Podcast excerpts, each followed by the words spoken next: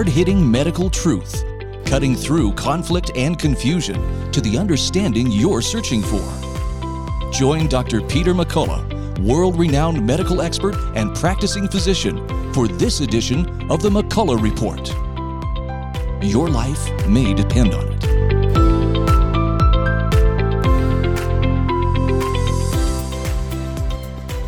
Let's get real. Let's get loud. On America Out Loud Talk Radio. This is the McCullough Report.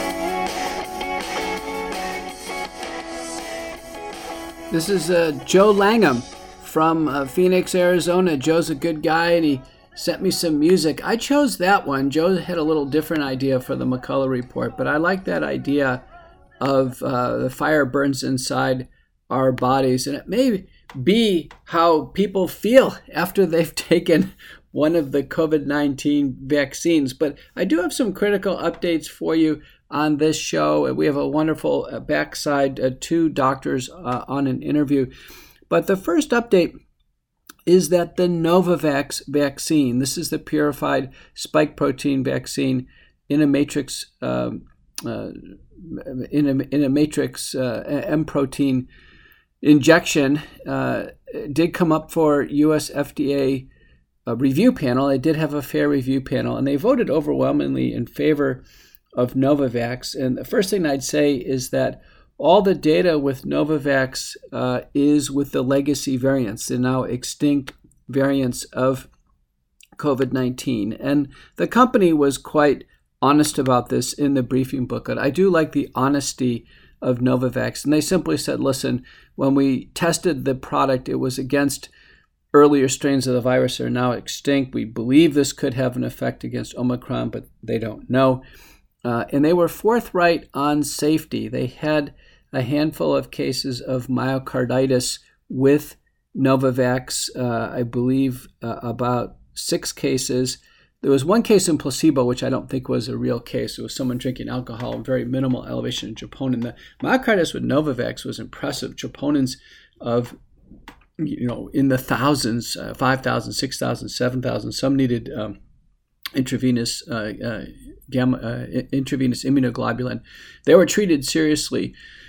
There were also cases of uh, deep venous thrombosis and pulmonary embolism that they attributed to the vaccine, fairly in the document they attributed to the vaccine. Now, across the board, with respect to safety, it was relatively free of what's called grade four events after getting the vaccine. That would be something severe enough to land somebody in the hospital due to a reaction in the arm or an allergic reaction. That was good news. Uh, almost no fever after taking the vaccine. I think that was welcome. The most common side effect was headache. In terms of vaccine efficacy, uh, there were no hospitalizations and deaths in the briefing booklet at all. So it's simply a matter of whether or not one wants to prevent the upper respiratory tract illness that's mild at home. There was a considerable vaccine efficacy in the randomized trials published in the New England Journal of Medicine. The vaccine efficacy was uh, approximately 90% for that binary endpoint.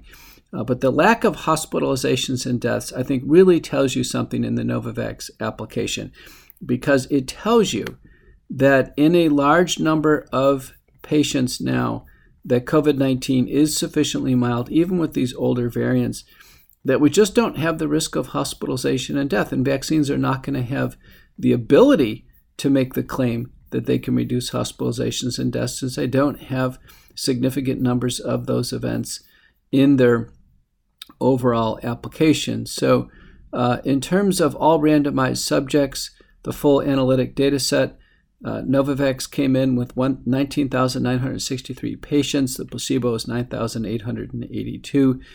There were 11 deaths in Novavax, six in placebo. Uh, that was uh, in the randomized blinded phase, uh, receiving two doses. And then in a crossover period, they allowed people who had gotten placebo to cross over to receive the Novavax uh, uh, product, which is NVX uh, COV2373. And there, there accumulated 23 deaths in Novavax and 10 in placebo. The percentages are still similar in both. Remember the placebo is about half the size of the treatment group. So, um, my assessment here is that for patients who have never had COVID 19, now in the Novavax program, 93% had negative antibodies against everything. So, the, the uh, bottom line is they um, uh, uh, were people who were still susceptible. Novavax provided some protection. They were low risk patients, no hospitalizations and deaths. There are cases of myocarditis and blood clots fairly attributable to Novavax. So people need to know what they're getting into. The attractive thing about the Novavax vaccine is not a genetic vaccine. So the amount of spike protein that's in the body is controlled in terms of its dose. We still expect that it does last uh, long term, just like they do with the genetic vaccines. But my overall assessment is Novavax is safer than the genetic vaccines. It may be obsolete, but it appears to be safer. Uh, we'll have to see what the regulators do with this and what the company does with it. The company has already mentioned in press briefings that it would modify it to try to cover Omicron and future variants. I think that's fair. Uh, and so, out of all the vaccine companies, I think they have put their best foot forward. And I would be more favorable to Novavax than I would of all the vaccines in a high risk patient if we had no other options for them and uh, we were uh, had excessive concerns regarding even contracting uh, a relatively mild case of COVID. So it would be a rare patient, in my view, who would get the go ahead to participate in the emergency use authorized product of Novavax, uh, but certainly would be far favorable to Pfizer, Moderna, Johnson Johnson, or AstraZeneca, and I think more preferable to. Um, to the Sinovac vaccine. Can't really opine on the Corbavax vaccine. I haven't reviewed the uh, data on it. It's a more limited vaccine just against the receptor binding domain of the uh, spike protein. So that's an update on uh, Novavax. I wanted to give you a brief update on the monkeypox uh, situation. Remember, there is a current monkeypox outbreak uh, that's been declared uh, by the CDC and the World Health Organization. There are papers now to review on this uh, I wanted to give you uh, a review paper uh, t- titled The Emergence of Monkeypox in West and Central Africa, 1970 to 2017, by Kara Durski. And this was published in the MMWR, which is the CDC journal. And she points out that, um, you know, even back in uh, 2017, they had 80 confirmed cases that year, as an example. But the average number of cases per year in the Democratic Republic of Congo is from 1970 to 2017 is greater than a thousand cases per year from the Democratic Republic of Congo. From uh, um, Nigeria, there's approximately uh, uh, 90 cases or 80 cases. From uh, the Republic of Congo, about 80 cases or so and then from Sudan, uh, 19 cases. And uh, I would just say, by further mention, Central African Republic, that uh, here 12 cases. So it's basically coming out of the Congo Basin. There are a lot of cases. Every year there's cases. So the number of cases this year is uh, really not different than prior years. And uh, it's just that I think there's such an awareness and, and concern regarding any type of infectious disease. And then the next paper to quote is by Faisal Minhaj, and this was published in MMWR June 3rd, 2022. Monkeypox outbreak, nine states in the United States. In May of 2022, they identified 17 cases. These were isolated. Spread was minimal. It's mainly younger men having sex with other men who are actively infected with the pustular uh, lesion. Uh, no deaths. I assume most were just treated with the oral or IV TPOXX medication, and um, uh, in fact, they can be treated at home. It was released on CBS yesterday that uh, there was a case in Dallas, another monkeypox case in Dallas, is one last summer. This person is perfectly well being treated at home with TPOXX. So monkeypox is out there. Uh, young people, particularly men, having sex with other men, pustular lesions over the, the arms and the, the palms of the hand. Remember, this is not shingles. Shingles never affects the palms of the hands. The monkeypox does, and they're large, kind of blister-like lesions uh, that's would be how it's spread. It's not spread in the air. We don't need to wear masks. Uh, we know that people over 50 in general have received the smallpox vaccine, so you'll have protection against uh, monkeypox. The smallpox, monkeypox, camelpox, and cowpox are all very much related. And uh, so you have protection there. So if you're over age 50 and your parents are still alive, ask your mom, as I did, did you have smallpox? I asked my mom, and she said, for sure I did. And so I know I have protection against smallpox. I wouldn't worry at all about seeing or examining a patient. In fact, I'd like to see a case to really know that it's real. And uh, uh, for those of you under age 50, no special precautions are needed. And uh, if you did come down with a case, you'd want to start on TPOXX right away. So you have your doctor contact the CDC, you get the TPOXX shipped out to you. There is a vaccine, it's called the Jynneos vaccine for smallpox and for monkeypox.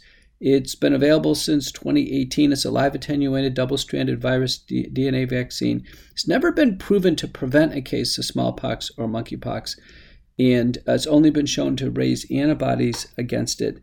And uh, so we, we don't know if it's uh, proven or not. We know in, in a paper um, published by uh, Kernan and colleagues that the Jynneos vaccine has been associated with myocarditis, uh, as well as actually the Vaccinia vaccine. A lot of people don't know this, but the original Vaccinia vaccine for smallpox also had rare cases of myocarditis. So it's interesting that right now the vaccines of, of interest are the COVID 19 vaccines, clearly cause myocarditis, as well as the monkeypox, smallpox vaccines cause myocarditis. And in a review paper that's up on my Twitter feed, I do have a, a summary where there's a table showing which vaccines cause the most myocarditis. COVID 19 vaccines are number one, and, um, and then number two is the um, Jynneos uh, current uh, monkeypox, smallpox vaccine, and the Vaccinia vaccine. Uh, regarding the Vaccinia vaccine, remember Vaccinia is cowpox, it's related to smallpox, and so the immunity is shared. That was the old way of giving the smallpox vaccine, which I had, and almost everybody listening over age 50 had. There was a report by Halsell and colleagues in JAMA in 2003 where they gave uh, the Vaccinia vaccine, the smallpox vaccine that was retired in 1976, they actually gave it uh, to the military because there was a, a, a, fear that smallpox could be encountered by military and, and a, a select number of military. We have about 2.7 military members in the United States, but they gave it to 230,734 in this report. And there were 18 cases of myocarditis with the Vaccinia vaccine. So, heart inflammation can clearly happen with Vaccinia as well as with the Jynneos monkeypox, smallpox vaccine. And so be wary of that. The U.S. has purchased 13 million doses uh, of it uh, I'm not sure if anybody's actually received it. Some have suggested rim vaccination, that is, people in a circle around a monkeypox case should receive it.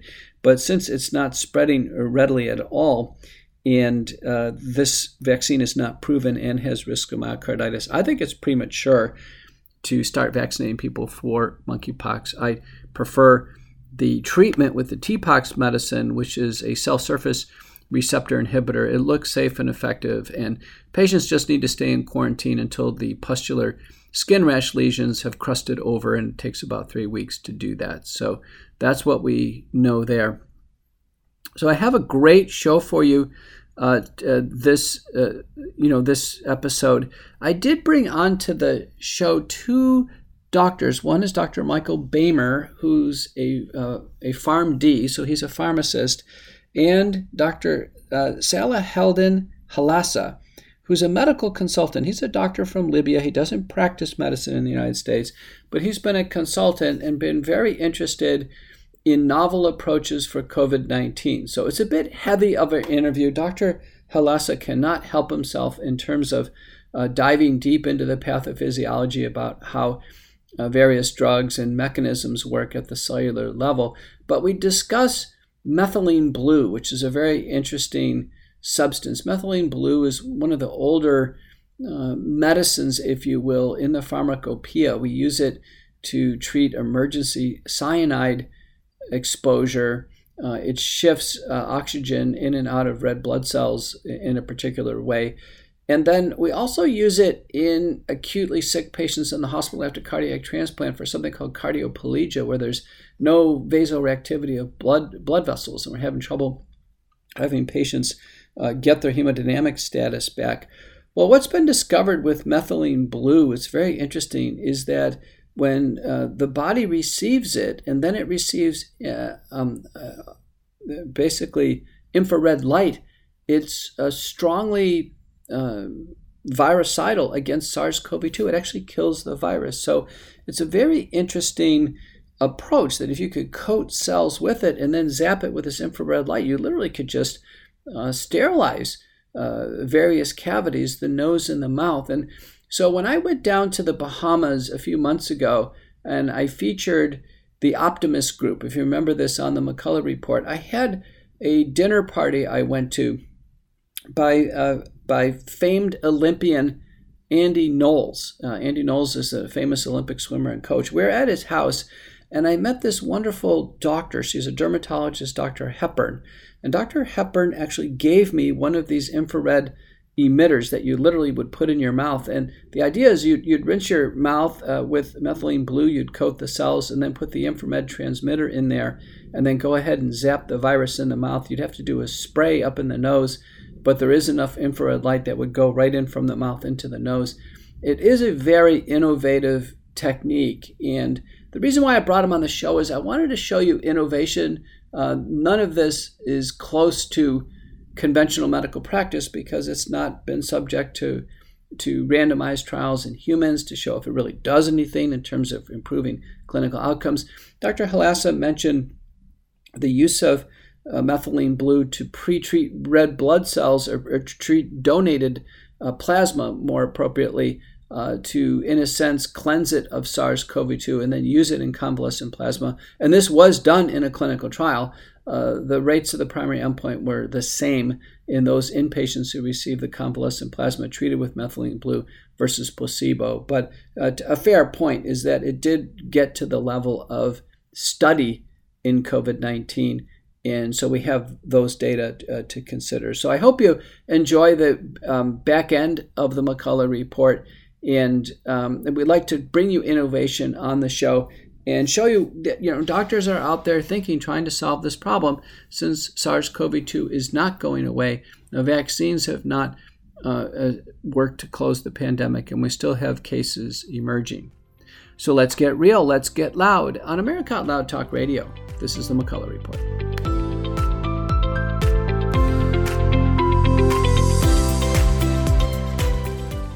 Are you coming down with a cold? You know what I'm talking about. That kind of mild viral feeling. You have a sore throat, maybe just feel a little off. Now's the time to reach for Cofix RX.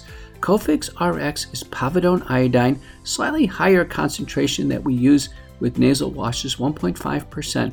It's in a specialized solution with uh, other important ingredients, including carrageenan and uh, grapefruit extract but when you spray it up in the nose, it forms a defense shield and actually works to kill various viruses in the nose, prevent additional rebreathing of the virus, and starts to begin the process that the body can begin to handle the virus with its own immune system without viral replication taking over your nose and your mouth. That's exactly what happens with SARS CoV 2. So reach for Cofix RX. You can do uh, sprays in each nostril several times a day to defend against a viral infection and start on the incipient treatment of an infection to reduce the intensity and duration of symptoms. Go to America Out Loud, our website, go on the banner bar and then click on Cofix RX and, and, and type in the promo code out loud to receive a discount on your purchase. Let's get real, let's get loud. On America Out Loud Talk Radio, this is a McCullough Report. While many things we hear are lies, we know one thing is true viruses exist and people get sick.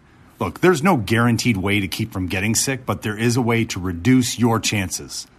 Cofix RX, the original povidone iodine based antiviral nasal spray that you hear Dr. McCullough talking about, provides an additional invisible layer of protection from colds, flu, coronaviruses, and more. Click the banner ad on AmericaOutloud.com and use promo code OUTLOUD for 20% off. Stay protected with Cofix RX. I want to put in a big word for healthy cell supplements. The GI tract is not functioning normally in long COVID syndrome. I'm convinced of it. There are multiple studies. We need a much better absorbed set of nutraceutical and vitamin products for long COVID syndrome, and that's Healthy Cell. They have an entire line that's safe and effective, uh, can help people through the long COVID syndrome. I found the best way to use Healthy Cell products is use them every day, not on and off, on and off. Take them every day consistently. The Immune Super Boost Focus and Memory, and the REM Sleep Supplement all have powerful effects in long COVID syndrome. Go to healthycell.com and in the promo code, type in out loud for 20% off your first order. Let's get real, let's get loud on America Out Loud Talk Radio. Let's get real, let's get loud on America Out Loud Talk Radio. This is the McCullough Report, and I'm Dr. Peter McCullough. It's a great pleasure to bring to the microphone two experts uh, in COVID 19 care and in the future, I believe, of uh, clinical pharmacotherapeutics. And our first guest is Dr. Michael Boehmer. Dr. Boehmer uh, received his undergraduate degree at Purdue University and then his degree in pharmacy. He received a PharmD degree, which is a very rigorous degree from Purdue University, the Boilermakers in the Big Ten. And he has developed expertise as a compounding pharmacist and really an expert in compounding pharmacies overall. And our second guest is Dr. Uh, Salahuddin Halassa, and he received his undergraduate and medical degree in Tripoli, Libya, uh, did additional training there, and then came to the United States. He did research training at Baylor College of Medicine, and now he's working as a consultant to so many doctors who are organizing in a new approach to healthcare uh, uh emerging from the COVID 19 pandemic. And we're going to have a discussion regarding novel therapeutics. Uh, Dr. Halassa has developed a, an expertise uh, in the use of a, a vasoactive uh, substance called methylene blue. And we're going to hear about compounding pharmacies overall and a path forward. Dr. Boehmer, Dr. Halassa, welcome to the McCullough Report. Thank you for having us. It's a pleasure to be here with you and your audience. Thank you for having me too. Great. Well, I've had a chance to join some of your Monday evening jam sessions on the emerging science, not only treating COVID 19, but long COVID and then vaccine injury syndromes. And so much of this really depends uh, and relies upon the innovation of compounding pharmacy. So I'll start with you, Dr. Boehmer. What is a compounding pharmacy and and, and what, what do Americans need to know about compounding pharmacies compared to the retail chain big boys like uh, Walgreens and CVS? Well, thank you. That's a great question. It's a good place to start. Um, compounding pharmacies uh, are are uh, differ from a regular pharmacy in that we have additional training and that we're allowed uh, and able to make uh, medications from scratch, so to speak, from the bulk uh, drug substances. So uh, we are able to. Uh, uh, it's imagine uh, if a regular pharmacy is just simply reselling products that they buy from a pharmaceutical manufacturer whereas a compounding pharmacy is able to actually make the product themselves for uh, an individual patient even uh, for a specific order. So the great thing about that is that when we have something like a pandemic or a problem, or there's a large number or really any number of patients uh, and doctors who cannot find an off-the-shelf treatment that works for the condition that they have, uh, then they need a place like a compounding pharmacy to go to, or something can be custom made uh, that suits uh, the, the the conditions that they have. So that's the primary difference.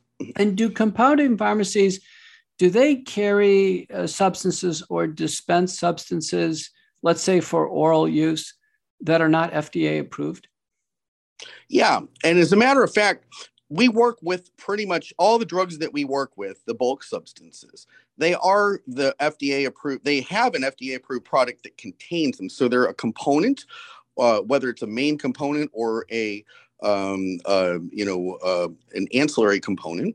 But every drug that we're able to compound with is basically available as some type of FDA approved product. So we're repurposing the drugs really, um, or or uh, using them for an off label uh, purpose uh, that has good medical evidence and science behind it but there's not a sufficient number of patients maybe uh, that with a need of that to develop a uh, uh, entire uh, pharmaceutical product for it you know? Um, there's many illnesses that are unique to an individual or uh, and the medication needs to be unique to that individual. So there's just simply not enough quote unquote uh, business to to make a giant uh, you know billions of dollars product.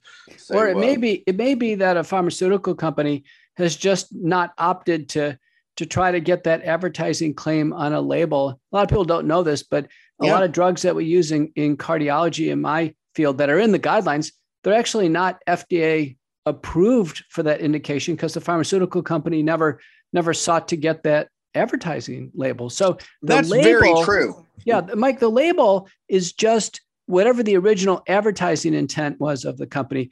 Uh, the important part of quote the label is the important safety information, and we all agree that safety uh, is is number one for medicinal products. And the FDA in a 2018 public statement on their website, I show this in a lot of my public presentations, say doctors should be using drugs off label when they are fulfilling an unmet need. And that's really what we've been doing in COVID 19 from the very beginning. Absolutely, well put. And that's kind of what compounding pharmacies are here to do. Um, you know, when there's a, uh, where there is an unmet need, uh, for we are here to do that. Yep. Let's bring in Dr. Halassa. Dr. Halassa, you've been an innovator and I think uh, been uh, really stimulating the doctors to uh, be innovative in COVID 19. Uh, and there have been a whole variety of things tried with the lack of research funding for original therapeutics in COVID 19 and uh, this strong bias against uh, early treatment in order to promote the vaccines. Most of what doctors have done have been either supported by very limited observational studies, sometimes just pathophysiologic rationale, and, and always a very uh, small, underpowered, and inconclusive randomized trials. But you've taken an interest in methylene blue. Can you explain to our, explain to our lay public what methylene blue is? Well, methylene blue is being used before as a urinary tract antiseptic. So it's being used for treating UTI infection. And uh, also it's being FDA approved for uh, managing methemoglobinemia. And it's being used by WHO for treating malaria. So it has multiple applications there. And the reason I brought the blue on the surface of COVID-19 because it's being used to sterilize sterilize the convalescent blood or plasma that's coming from COVID patients where they, they extract those antibodies that we call convalescent plasma.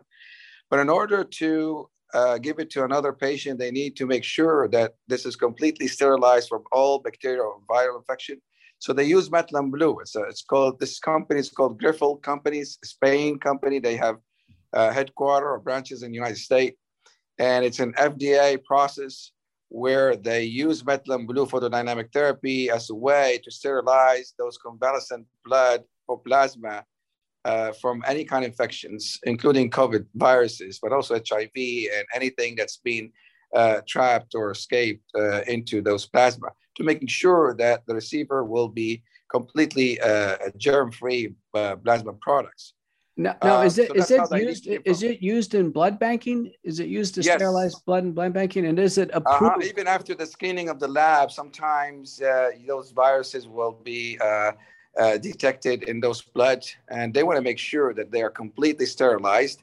So they how they use it? They use they use the lab to make sure those blood are free from germs uh, from yeah. the the donors. But that's not enough to ensure that they uh, pass those blood through methylene blue photodynamic therapy to ensure the complete sterilization.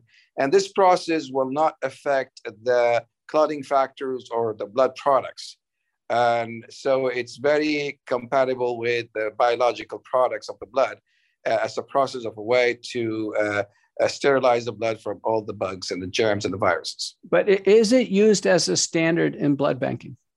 Yes. Um, in France and Europe, um, yes. Um, I don't know in the United States, but I know it's a it's a standard process of uh, producing convalescent uh, plasma from COVID patients as the donors. Oh, I see. So it was used in the development of um, convalescent plasma in the treatment right. of COVID. I see. I see. Right. So so um, they have um, to go through this process. It, the company is called Grifols, G I uh, G R I F O L. Grifols. Okay. It's an yeah. FDA approved, approved yeah. uh, process. E Grifols. Grifols. Yeah, I, I, can show you the process, Dr. McCullough. But essentially, what it is is they can take a bag of plasma that's been donated and then they can use either uh, uh, they can use a photo it's a light therapy where they basically uh, take a bag like a 50 or 100 cc bag of plasma they uh, put a small amount of methylene blue in it and then they place it in the device that comes from the company and this shines the light through the plasma and uh, and uh, you know inactivates viruses and bacteria using photodynamic therapy. And activate but, them and activate yeah. them not activate them yeah yeah, inactive. And and the nice part of it is that they that it leaves the other plasma uh, contents intact, so it doesn't damage the protein. That's how we thought of the idea to do uh, oral photodynamic therapy um, because COVID was a respiratory transmitted disease. And uh, we expanded from that uh, into a lot more uh, uh, evidence based uh, and interesting work with methylene blue uh, that are not related to photodynamic therapy. But that is how we originally came upon the idea. Okay, so methylene blue used to sterilize blood for convalescent plasma to treat acute COVID. The convalescent plasma ultimately faded away as a treatment in the United States, uh, um, I think largely because of the use of, um, you know, produced monoclonal antibodies, fully humanized produced monoclonal antibodies, and that the the supportive data uh, for the hospital wasn't as strong as, as we'd like to see. And I've used meth- methylene blue intravenously in a patient with a cyanide uh, toxicity, for instance, when we're trying to treat what's called methemoglobinemia. But what you guys are talking about is using methylene blue uh, orally, right? Uh, so tell me about the oral use of methylene blue. Well, what is where's it been used before orally, and and how do you get any guideposts in terms of dosing? Well, they use it before for UTI infection for sure. Um, they use it also for malaria, and I think they use also IV for malaria as well. Uh, but I know for the fact for UTI infection, they use it as capsules, um, and there's a brand for that, um, and it's very effective. You know, especially for uh, patients who has bacteria uh, resistant anti- antibiotics resistant to bacteria or bacteria resistant antibiotics they are very effective in, in trying to uh, um, overcome the, the resistance and, uh, and manage those patients. We have experience with patients using methylene blue for UTI, for hard to treat UTI. Okay. So tell me about uh, this idea of using methylene blue in, um, in uh, COVID 19. Right. So let's go back to the pathophysiology of COVID 19 and we need to know exactly what's going on there. What is the uh, pathophysiology behind COVID 19? And COVID 19 is actually, um, we, we, will find out it's a Th17 dominant immune disease, where you would have overactive Th17 and interleukin 6 overproduction. And that leads to the whole pathology of COVID 19. It leads to neutrophilia and neutrophilia uh, vasculitis, neutrophilia pneumonia, and then interleukin 6 activates the platelets and leads to all the clotting effect, in addition to neutrophilic endovasculitis, which also stimulate the clotting, causing all the stroke and all the complication of uh, coagulation. Um, and, and so uh, knowing that it's a Th17 dominant immune disease, uh, we know the fact that Methylene and Blue do inhibit the Th17 signaling, and that's how one of way of managing um, um, uh, COVID pathophysiology of COVID disease as an acute condition. Uh, but also methylene blue blocks the spike uh, protein, same like the uh, ivermectin, and preventing it from attaching to the ACE receptor, ACE2 receptor. And we know that preventing from attaching ACE2 receptor will prevent the whole process of um, hijacking the, um, the renin-angiotensin system.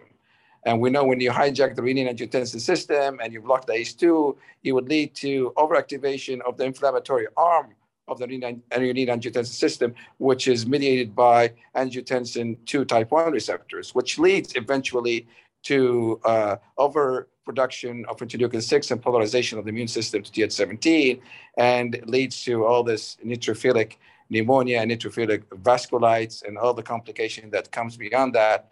So that's one of the mechanism of action is to block those Th17 signaling, uh, starting from blocking the spike protein all the way down to blocking the signaling of the Th17, immune polarization. Uh, two, also that when you have too much of inflammation, you have oxidative stress, you will also have mitochondrial dysfunction and blockage of the electron transport chain. So you have the methylene blue can help to bypass the blockage of the mitochondria um, and uh, it helps to reduce the ferric to ferrous. And um, it works like a CoQ10, helps to pass or bypass any blockage in the electron transport chain, activate the mitochondria. But also, we know that oxidative stress generated from COVID-19 is, is also causing some changes in the hemoglobin and in the iron, turning it from um, fer- ferrous to ferric, where the, the blood will not be carrying oxygen effectively. So um, that's where the methylene blue has a role in um, uh, reducing the ferrous into ferric and help to increase the um, carrying uh, the oxygen carrying capacity of the of the blood. The other thing that methylene blue, I uh, think, uh, hang on. Remember, remember, this is a our audience is just average lay people. So make sure you, you try to make your answers understandable to them. Okay, I will make the last, uh, uh, you know, yeah. and make it simple. Ivermectin does not penetrate the brain.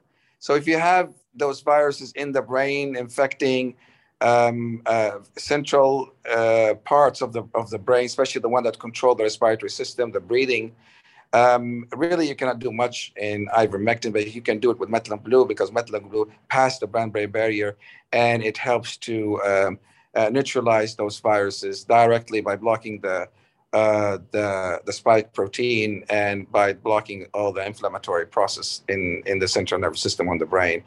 Um, so those are the uh, mechanism of action and some of pathophysiology of COVID-19. But if you have any other questions, I'm willing to answer.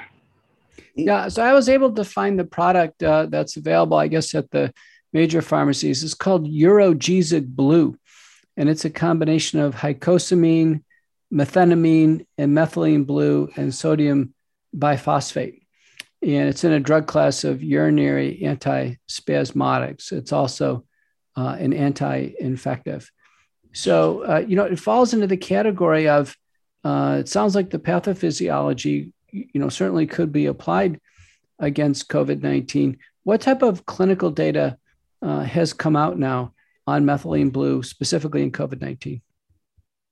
We have many publications. If you go to PubMed and you click on methylene blue, you will see thousands of publications related to methylene blue as an antiviral, antibacterial, antifungal. So it has a broad spectrum uh, antibiotic effect. And especially when you combine it with red lights and it becomes photodynamic therapy. Uh, so we have thousands of publications for that. Um, some of them also for COVID 19 specifically We have many, many publications that show methylene blue is very effective in managing COVID uh, disease, COVID, COVID disease or COVID. And, um, you know, we can share those articles for you to see or to, to um, just, you know, evaluate them. Well, I'm um, looking at it right now, PubMed and PubMed. Uh, methylene blue and COVID 19. It's re- retrieved 68 results. So, um, Dr. Boehmer, can you can you summarize uh, the clinical literature about yeah. methylene blue and COVID-19? Yeah, let me let me give you a little bit of insight uh, and clarity there. One one thing that's important to note about methylene blue is there's two primary mechanisms of action really that we're looking at. One is as a redox buffer, okay, and then the other one is photodynamic therapy. So, in acute COVID 19, when we have viruses building a very high viral load in the oral cavity, in the mouth, the tongue, under the tongue, um, the nasopharyngeal area, the upper sinuses, and especially up into the areas of the cruciform plate where the where the virus may access uh, the central nervous system. This uh, photodynamic therapy process is something where we can rapidly reduce viral load. And uh, our colleague, Dr. Uh, Juliet Hepburn, has done some very good work and published uh, a couple of studies, one in Germany I know I'm aware of, um, on oral photodynamic therapy with methylene blue and documenting with PCR testing um, precipitous drops in the viral load very rapidly within one or two or three treatments. Uh, can, so can you can you just explain physically how this is done? So I have a patient. So I have a patient, and just explain physically what happens. It's very simple. When when so if you are walking, whether you have your mask on or not, and you breathe uh, in air that contains the COVID virus, they're tiny droplets of water that are aerosolized. They're so small you can't see them. They're like smoke particles or something. And you breathe this in, and it and then it ends up landing somewhere on your tongue or or in your uh, nasal cavity somewhere. And so then it begins to infect your body. So now what we want to do is we want to reduce that. And so there's various things that you can use to to uh, you know inactivate the virus. One being we've talked about povidone iodine, but that kind of thing doesn't reach inside the cells that are already infected and inactivate the virus there. So what you do essentially to perform photodynamic therapy is you uh, take a mouthwash, rinse your mouth, and your mouth will be dyed a blue color from the methylene blue. And so will the methylene blue is taken up into the uh, affected or infected tissues or inflamed tissues uh, selectively. It targets them because the infected cells have high oxidative stress, which which uh, chemically or or electrochemically attracts the methylene blue. So the methylene blue, you will see it. It will um, concentrate in specific areas where you apply it. And then what you do is after uh, that the uh, uh, after you pre-treat uh, the area for uh, with the with the photosensitizer with it, which is methylene blue, then you basically use a light device. It's sort of like a football mouthpiece with a special type of light that it emits, a bright light, and that process actually ends up killing off the infected cells. Uh, it also kills off free viruses. Um, so that's a way of rapidly reducing the viral load with a natural process that's easy to do that's not you know ingesting a drug that's harmful to your patient. In fact to do photodynamic therapy you don't even need to ingest it. You can you know just coat the mouth and spit it out. So you don't actually ingest the drug but, but mike how does that work mm-hmm. up in the nose up in the nasal cavity? Now that's a good question. You also if you want to use the nasal cavity you you would need to use a nasal spray to get that so we have a nasal spray that's available, and we also have an oral rinse that's available. Either one can be administered, uh, both or either one.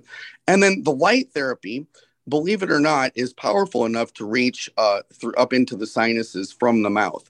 Uh, we also do have light therapy that you can do directly into the nose. That's harder uh, to come by and costs more. Uh, but uh, we found that just the uh, mouth device uh, works very, very well to reduce viral load. So that's what Dr. Hepburn showed me when I visited her in Bahamas. I was just yes. trying to trying to get you to explain this. I'm looking at a paper by Lobo and colleagues. Uh, it was published this year, and the title of it is "Photodynamic Disinfection of SARS-CoV-2 Clinical Samples Using Methylene Blue Formulation." And they basically basically describe the methods you just gave in vivo. It's an in vitro study, but it was 99% effective in yeah. eliminating the virus.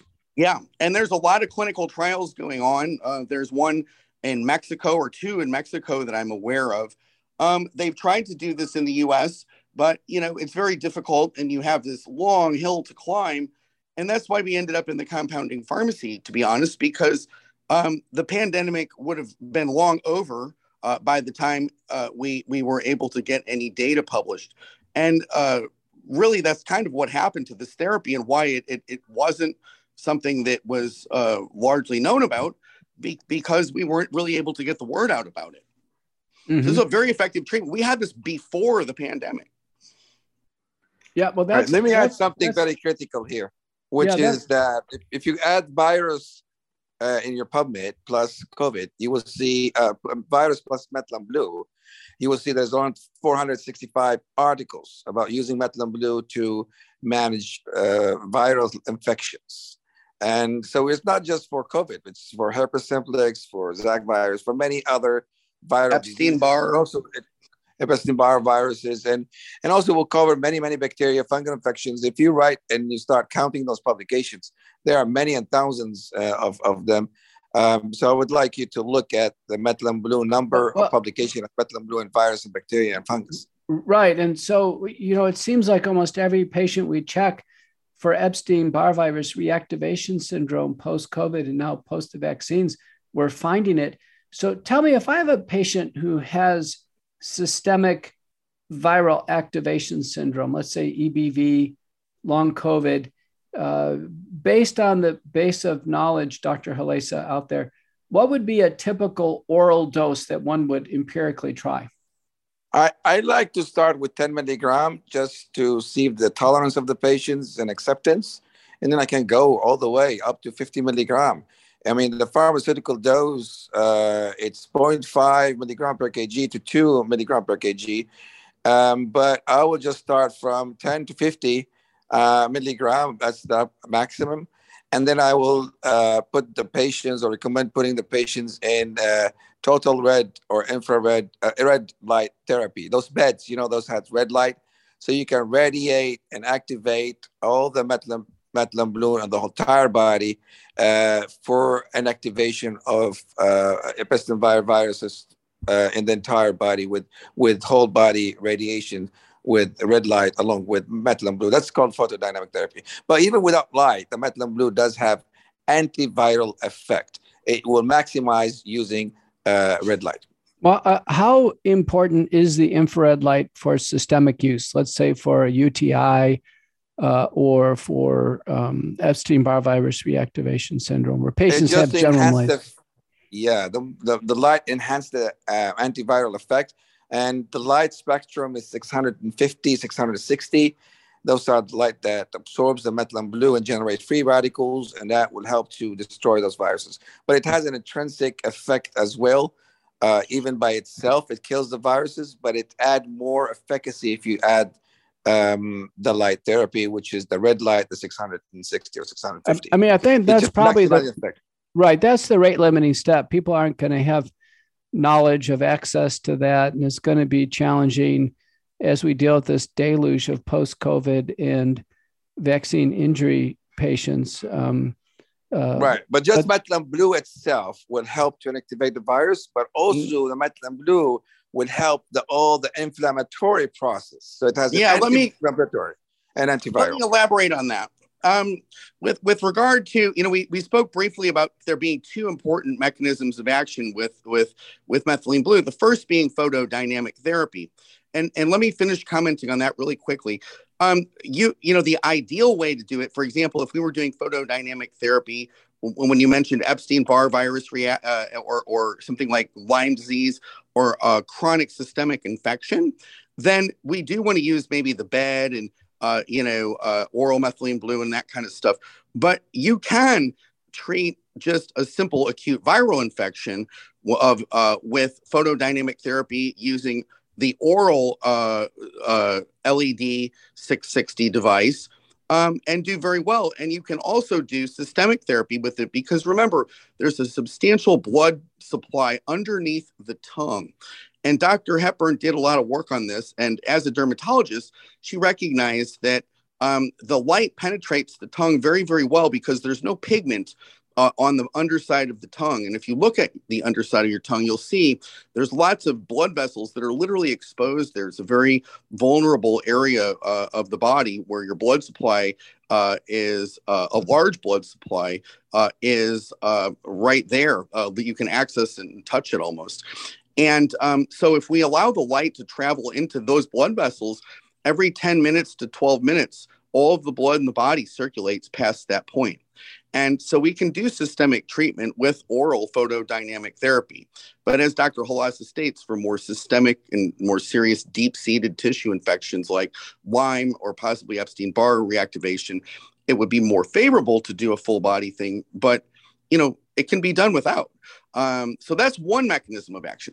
The second mechanism of action in COVID 19 that methylene blue is really important is inflammatory signaling.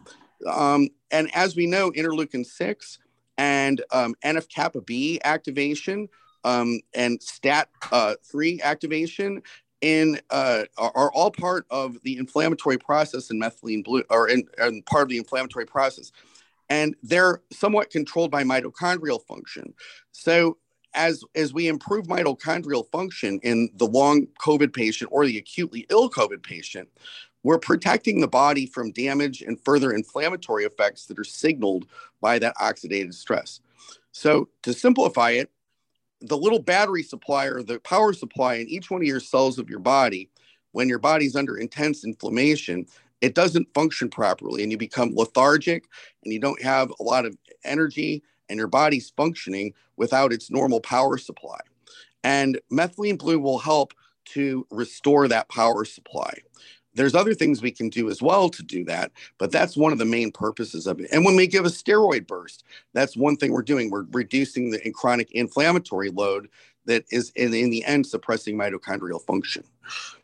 Well you know the, the thing is i wanted to get to some practical understanding. I visited dr hepburn uh, she actually gave me one of these devices which i think is the oral infrared transmitter yeah um, it, so practically, if you were to treat uh, an acute patient with COVID, uh, would you actually give them one of these transmitters, or how, how would they yep. get the, the photodynamic therapy every day? Because that's a great yeah. COVID. That's a great question. So what you do is, uh, and and we are the we are a distributor for that product from uh, Dr. Hepburn, and uh, so those devices are available in the U.S. Um, they cost about a hundred dollars. They're very affordable. And um, uh, uh, methylene blue is, is not an expensive uh, chemical to have your compounding pharmacy make. Um, and uh, you can get it in oral mouthwash.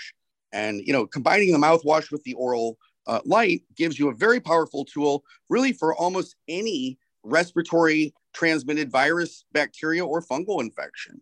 Uh, it, it's a, it's a, if you look at the literature, uh, it, it's uh, innate, inactivates all of those types of, of respiratory pathogens you know that are orally transmitted. Okay that's that's uh, quite interesting. So uh, you know one of the reasons why we wanted to have this conversation dr halassa is that it almost seems like uh, covid-19 has been the ultimate stress test for conventional allopathic medicine. And allopathic medicine has failed there are no innovative protocols by any of the medical uh, schools for outpatient treatment all the inpatient protocols uh, have not evolved. None of the hospitals claim to be a center of excellence. Patients are furious. Uh, they are leaving their conventional doctors and they're looking for alternatives. Uh, what do you see in the future in terms of centers for chronic disease prevention and management? I know you're a consultant working on almost an entire network of such clinics around the country.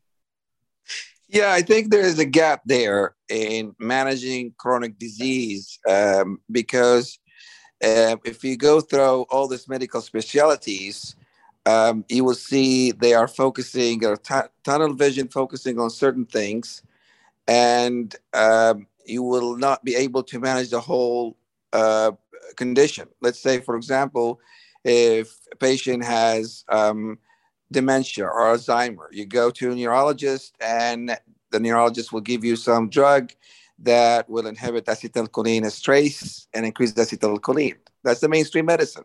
But is that enough to manage um, dementia? No, because dementia is degeneration of neurons. And just increasing the bioavailability and the metabolics and working on the metabolics of the neurons by increasing acetylcholine is not enough. You really need to work on decreasing the degeneration of the neurons.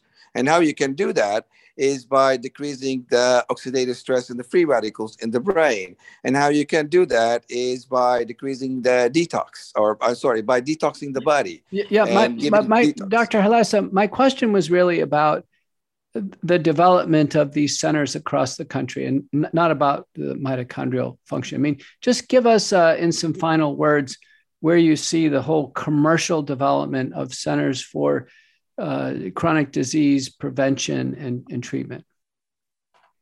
Yeah, so what I'm trying to say is that uh, the mainstream medicine failed to manage chronic disease because it require uh, to manage it in different angles and different way and addressing all the pathophysiology and that's not just metabolic but immune and also the redox status and i think the centers would definitely provide a comprehensive management of chronic disease and um, in all aspects, uh, fixing the immune balance, the redox, the metabolic. And I think we can do better than the mainstream medicine uh, using our protocols and technology. And we're trying to build a center in each state. And um, that's what's happening also to John Hopkins. They have departments for chronic disease prevention management and also Michigan University. So they start, there is starts some uh, departments of this new medical specialties, which will take the disease or manage the disease uh, in many different angles instead of tunnel vision in one aspect of the pathophysiology of the disease. Okay, terrific. That was a good summary. Dr. Boehmer, any final words for the McCullough Report audience? Well, what I would say is that, uh, yes, I would say the most important thing to know is that there are many different ways to treat uh, acute COVID 19 and also the long term COVID 19 uh, syndromes that we're seeing. And that, there are options out there, and that compounding pharmacies are available to work with your physician or with innovative doctors like you, yourself, Dr. McCullough or Dr. Halassa. We're here to support you. And there is a network of, of, of pharmacies that will be happy to do that you know um, that would be my what i would say now the with regard to chronic prevention of disease uh, centers the, what i would say that that's about is uh, you know that's focusing on uh, on the root cause of the disease and addressing that rather than uh, addressing you know what we uh, a tool that we're given so um, you know the chronic disease prevention and management centers fellowship focuses on diagnostic and therapeutic protocols to prevent and manage chronic diseases across all medical specialties. That's one thing we've really noticed is that everybody sees a specialist for every condition, but they're not seeing a healthcare coach that's helping them with the basics of improving their uh, uh, overall health. Uh, that impacts all the chronic diseases that they have. So uh, that's the area that we're working with. Um, and is generally associated with uh, testing and evaluating and normalizing the patient's redox potential, metabolic systems, and immune systems. So those three things, redox, metabolic, and immune systems, uh, control most chronic diseases that we have. So we want to work in that area and provide new and, and um, uh, uh, uh new new therapies in those areas. Well, terrific. That was a great summary, uh, Dr. Halassa, Dr. Boehmer. Thank you so much for joining us on the McCullough Report. We thank you thank for having us. Let's Thank get real. Let's get loud on America Out Loud Talk Radio. This is a McCullough Report.